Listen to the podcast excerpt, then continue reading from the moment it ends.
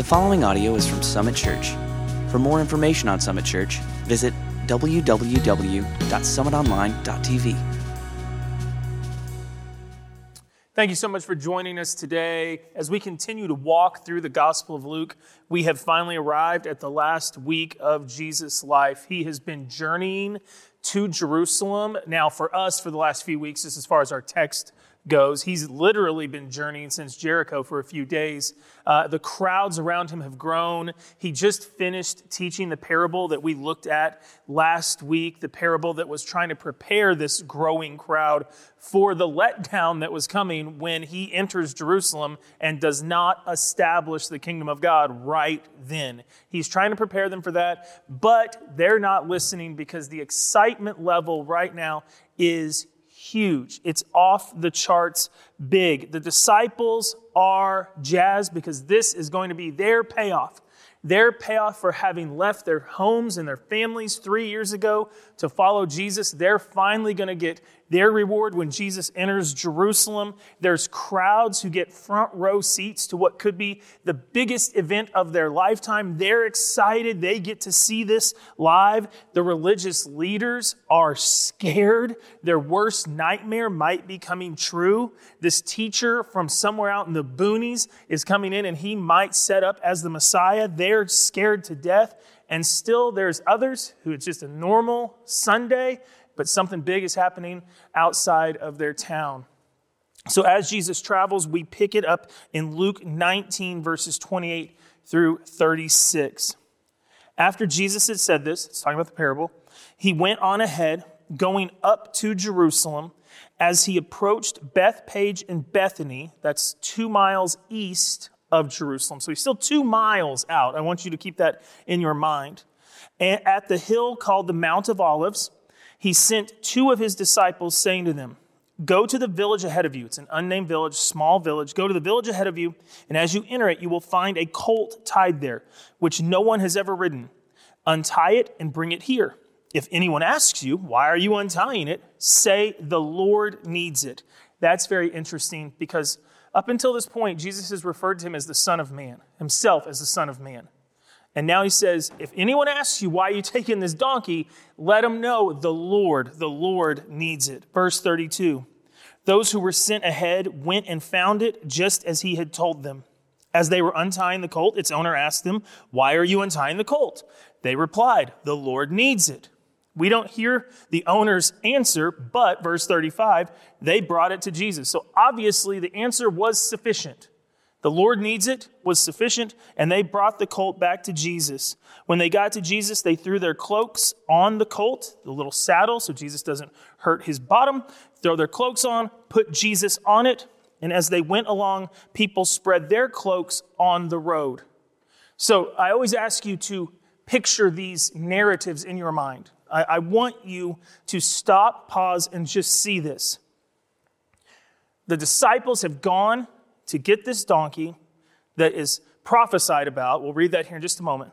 Has brought it back to Jesus, and this procession into Jerusalem is about to begin. Now, there's already a large crowd with Jesus who see him hop up on this donkey. So they see the two disciples take off their cloaks and they go, Oh, well, we'll take off our cloaks as well. That, this, this is good. This is good. And they're on the eastern side of the Mount of Olives. And the Mount of Olives is going to be very, very important in the next week of Jesus' life. He's going to do many things there. He's going to weep for Jerusalem there. We'll see that next week in our text. He's going to give the Olivet Discourse there, which is his sermon on the end times. He's going to pray in the Garden of Gethsemane there on this mountain, and he's going to ascend into heaven after his resurrection from the top of this mountain. The Mount of Olives is huge. So it's fitting that this procession into Jerusalem, it begins on the eastern side of the Mount of Olives and it comes up and over, and at the top of which they're going to be able to see Jerusalem. They're going to have, be able to put their eyes on Jerusalem. The prize is right there.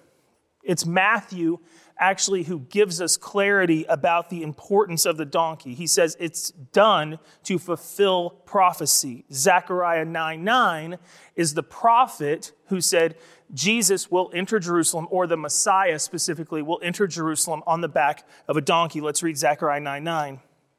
Rejoice greatly, O daughter of Zion. Shout, daughter of Jerusalem. See, your king comes to you, righteous and having salvation. Your king comes with righteousness and salvation. Your king comes gentle and riding on a donkey, specifically on a colt, the foal of a donkey. So this was written hundreds of years before prophesying how the Messiah must come to his kingship. So, this is fulfillment of the prophecy. The image is one of a peaceful king, not a warrior king. See, a warrior king comes into town on the back of the largest horse they can find, the most beautiful steed they can find. That's how a warrior king comes in, but not a suffering king. A suffering king comes in humble and on the back of a donkey. But yet the people were excited. They were excited and they were treated to the spectacle as the king was on his way. And they take off their cloaks and they throw them on the ground as a sign of honor and respect. And they begin and they worship in the best way they know how. They begin with a remembrance from the past, but they quickly turn to a present day worship experience. Jumping back into Luke 19, verses 37 and 38, Luke describes how this worship began. When they came near the place where the road goes down the Mount of Olives, okay? So they've crested the hill. When they come to that top and they see it, the whole crowd of disciples began joyfully to praise God in loud voices for all the miracles they had seen, for all the things he had done, for all the ways that he had proven that he's no mere man. They began to praise him. They said this Blessed is the King who comes in the name of the Lord. Okay, when I say they began with a remembrance, they went back to the Old Testament and they grabbed these phrases Blessed is the King who comes in the name of the Lord, peace in heaven and glory in the highest. They begin to shout and to praise this over and over and over again. And this is not the first time that the Jewish people have ushered a king back into Jerusalem with these exact words. That's why I say they remembered. In 2 Kings 9, verse 13, the Jewish people worshiping this day of Jesus were not there in this moment, but they've heard this scroll in the synagogue. And they go back to it and they realize 2 Kings 9, verse 13, they hurried and they took their cloaks off and they spread them under him on the, on the bare steps. Then they blew the trumpet and they shouted, Jehu is king. So, so they remembered how Jehu came in and they go, okay, okay, we, we need to do at least that for the Messiah. So they, they take their cloaks off. And then they went to Psalms 118, 25, and 26, and they scream out, Oh Lord, save us. If you've ever heard the term Hosanna, that's the Hebrew word for save us. And Matthew adds that that was part of their praise. Hosanna, blessed is he who comes in the name of the Lord. So they're just quoting Psalms 118. Oh Lord, save us. Oh Lord, grant us success. You can see their motivation there. Lord, grant us success. They're wanting to be blessed by this Messiah. Blessed is he who comes in the name of the Lord. From the house of the Lord, we bless you. They are worshiping their king, and it is awesome. The picture, the crowd is enormous. Okay, pilgrims have been coming to Jerusalem now for weeks to prepare for the Passover celebration. They, they've been streaming into town. And now, as this already large crowd tops the Mount of Olives, the crowd that's gathered in Jerusalem can hear these praises coming down. They're still about a mile out. But the people start to file out of Jerusalem to see what's going on, and the word probably gets to them that there's something big happening, that the Messiah is coming. So they begin to line the streets. They line the streets all the way into Jerusalem. Everyone everyone falls into the procession. You've got those who are already walking with Jesus and the donkey. You've got those who are lining the streets as Jesus passes and waves. They shout and they praise. Mark tells us that people were cutting palm branches off nearby trees and waving them and laying them on top of the cloaks in the ground just to, pre- to prepare this pathway for Jesus to his throne right into Jerusalem. It, this is as big as it gets a two mile long parade for the Messiah, the expectations are through the roof. They can't believe they get to be a part of this. They just come for the Passover feast and now they're getting to experience this. This is, this is amazing. They shout, Glory to the highest. They're giving glory to God. And that's why I say they started by remembering and, and using their Old Testament text, but then they go to new new worship and new praise. This is God doing this. And we give God the glory. We thank Him for His peace. They can't help but worship in this moment. And as it cannot get any more exciting, the religious leaders come in to spoil all the fun. Luke 19, verse 39. Some of the Pharisees in the crowd said to Jesus, Teacher, rebuke your disciples.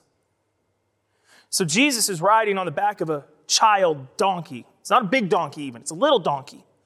So as he sits there with his feet barely off the ground, the religious leaders come up in their long robes with their huge hats, and they come up beside Jesus and they say, You stop this now. You shut this down now.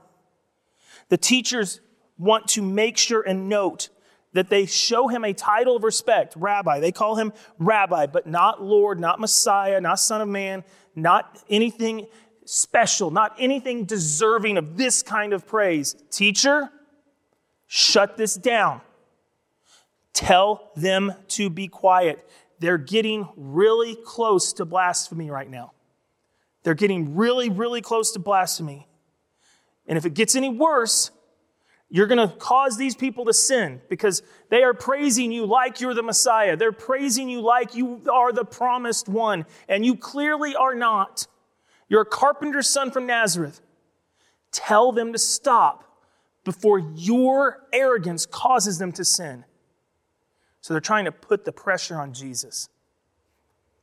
But that's not going to work because Jesus is not ever going to stop his people from praising. It's not going to work, and in reality, Jesus knows the hearts of the Pharisees. They're just scared.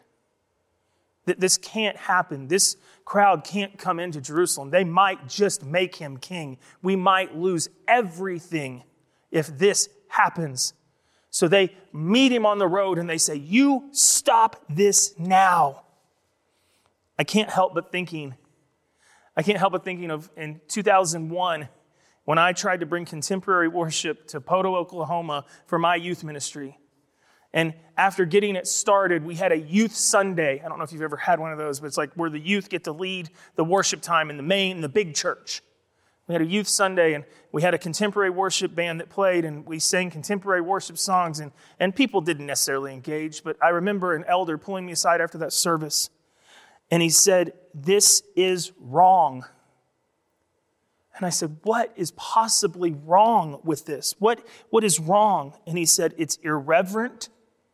And by doing this, we're failing to teach our young people the beauty and importance of worship. What was he really saying? I'm afraid. I'm afraid of this because it's new and I don't like it. I'm afraid of losing control.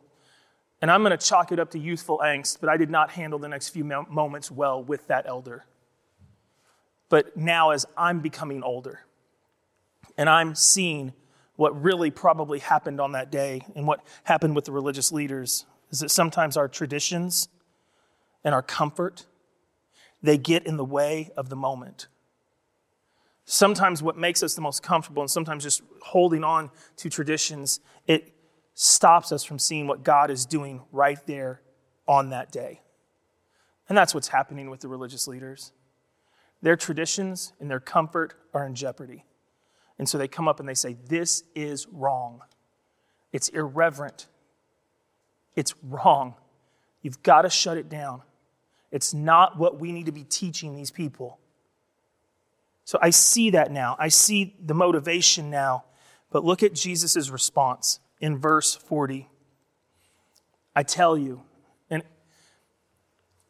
I know that what the religious leader just did to Jesus was a power move. But as Jesus is waving to all the people with, that are cutting palm branches and throwing their coats on the ground, as, he, as he's just waving them, I think he leans down just a little bit to get in the ear of, of that teacher. And he says, I, I need you to know, I need you to know this. If, if, I, if they keep quiet, if they keep quiet, then, then the stones are going to start crying out. You, you see, you can't you can't stop God's creation from worshiping Him.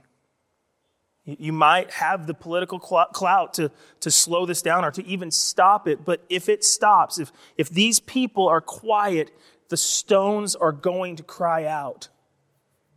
And I can't imagine what the religious leader thought at hearing this.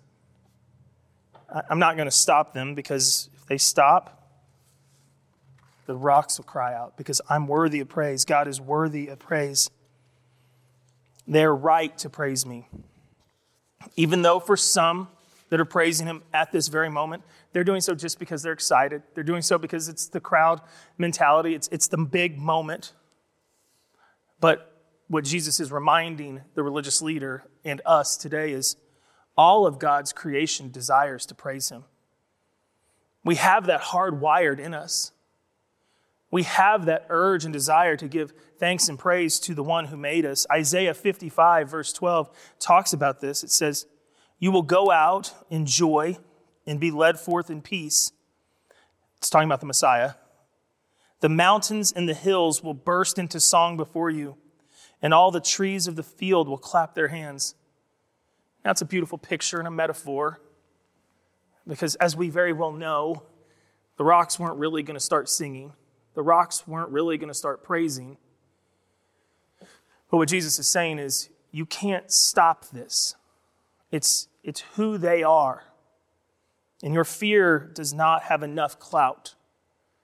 And as Jesus finally makes his way into Jerusalem, this huge mass of people following behind him, still, I believe, praising, maybe now even more so. Hosanna, blessed is he who comes in the name of the Lord. And that, that just reverberates all throughout Jerusalem. And as they come close to the temple courts, they cannot believe they're getting to witness this. It's happening right now. And you can hear their shouts and their praise get louder and louder and louder and louder. It's here, the moment, the coronation, the Messiah. It's happening now. And look what Jesus does. Luke doesn't tell us this, but Mark does, and it's worth noting. Look what Jesus does next. Jesus entered Jerusalem. He went to the temple. This is it. He looked around at everything that he saw. They think he's sizing it up. They think he's moving towards his throne. But since it was already late, he turned around and he went back to Bethany with the 12. He took his 12 disciples and they traveled the two miles back up the road stomping on the cloaks of those who forgot to grab theirs and the palm branches. And they walked slowly back to Bethany, to the house of Mary and Martha, and they had a late supper. And you got to think the crowd was just completely deflated. What in the what just happened? There's no way that just happened. What? There's tens of thousands of people ready to see this. And you, you come in and you just you look and then you leave. This, this can't be right. So, something has gone horribly, horribly wrong. But Jesus knew. Jesus knew that that was just a moment of excitement, a moment of expectation.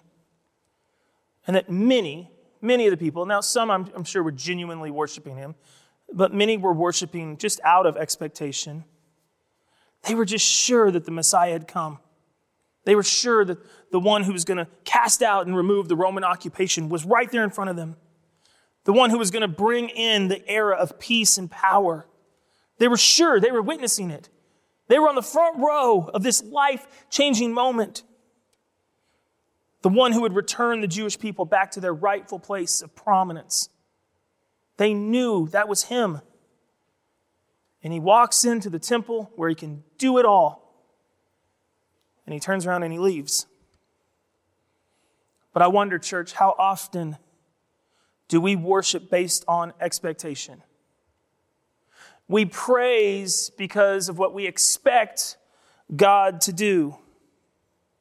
We worship as a means of getting what we want from God. Hey, God, I praise you. I thank you for who you are.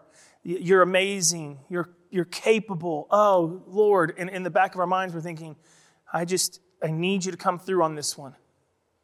I need you to meet my expectations here. I'm praising you preemptively but I need you to come through. Oftentimes we worship the blessing, not the blesser. And that's a huge problem because that's not true worship. That's, that's not the heart that the Father desires. So I have a question for you. What do you do when you don't get what you expect from God? What is your typical response when the answer comes back no? When the expectations are unmet? What, what is your typical response? What happens when metaphorically Jesus walks into the temple, looks around, and heads back home? What, what happens when you think God's let you down? How do you respond in those moments? Do you still worship Him because He's God and He's worthy?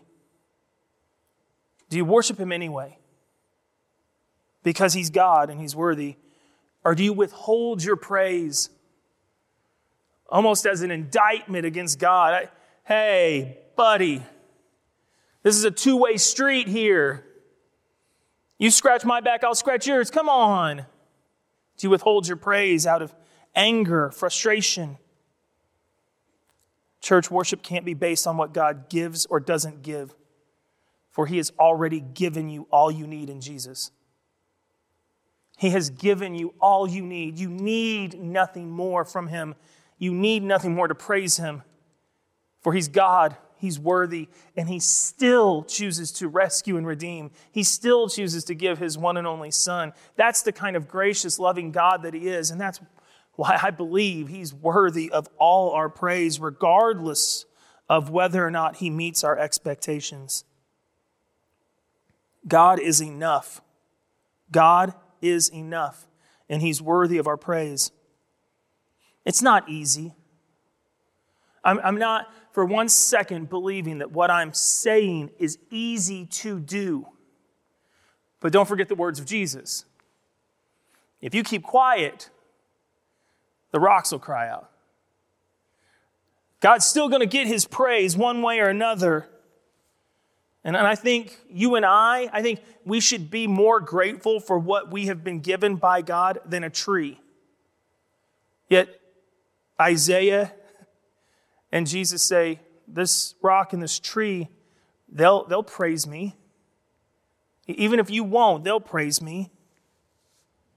The heart of worship is that God is worthy of praise no matter what. That's the true heart of worship, that God is worthy of your praise no matter what, whether your expectations have been met or not. The heart of worship realizes that God owes us nothing. He owes us nothing for he's already given us everything.